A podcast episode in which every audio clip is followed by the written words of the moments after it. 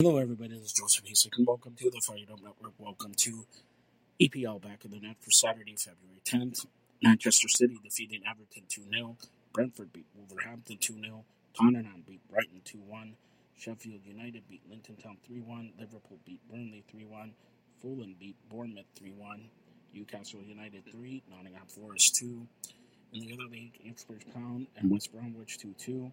Leicester beat Watford 2 1.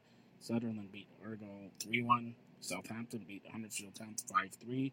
2 2 between Queen's Park Rangers and Norwich City. Bristol City 2, Middlesbrough 1. Leeds United 3. Rotherham United 0. Swansea 1. Hull City 0. Preston North End 2. Cardiff City 0. Blackburn Rovers 3. Stoke City 1.